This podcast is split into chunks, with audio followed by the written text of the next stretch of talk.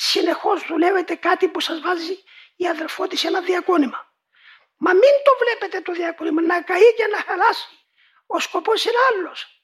Μέσω του διακονήματος ολοκληρώνουμε την ομολογία μας πατέρες. Άρνησης ήταν εκείνη που προκάλεσε την πτώση, ομολογία είναι εκείνη που επαναφέρει την ίαση. Λοιπόν τι σημαίνει ομολογία; Όλα τα πάθη της διαστροφής και ο διάολος μαζί είναι ο αρχηγός. Σου μάχεται. Μη. Μην κάνεις υπακοή. Μην κόψεις το θέλημα σου. Μην το κάνεις εκείνο. Κάνε το, το που σου αρέσει. Και εμείς ακριβώς λέμε όχι, όχι, όχι. Τι είναι τούτο, ομολογία. Δεν ακούμε αυτό που πιέζει να κάνουμε αντίθετα. Όχι, όχι, είπα για πίσω μου Δεν θα κάνω αυτό εγώ. Ήρθα για να μάθω να κόβω το θέλημά μου, να μιμηθώ τον Υιόν του Θεού, τον αρχηγό της σύμπασας κτήσης, που έγινε υπήκοος.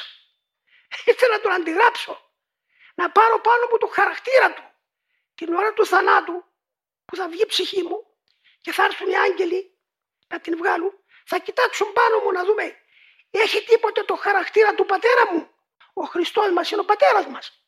Λοιπόν, εάν τον αντεγράψαμε, μιμητέ μου είναι λέει ο Παύλος, καθώς καγώ Χριστού. το εννοεί. Την ώρα του θανάτου, όταν πάνω στη ψυχή δεν υπάρχουν οι χαρακτήρες της ταπεινώσεως, της υπακοής, της αγάπης, της εξαρτήσεως, της ομολογίας, τότε ένα νόθος είναι, δεν είναι παιδί. Πώς θα τον πάρουν να τον πας στον πατέρα, ποιο πατέρα; Άρα νόθος είσαι, θα το πω, δεν είσαι παιδί.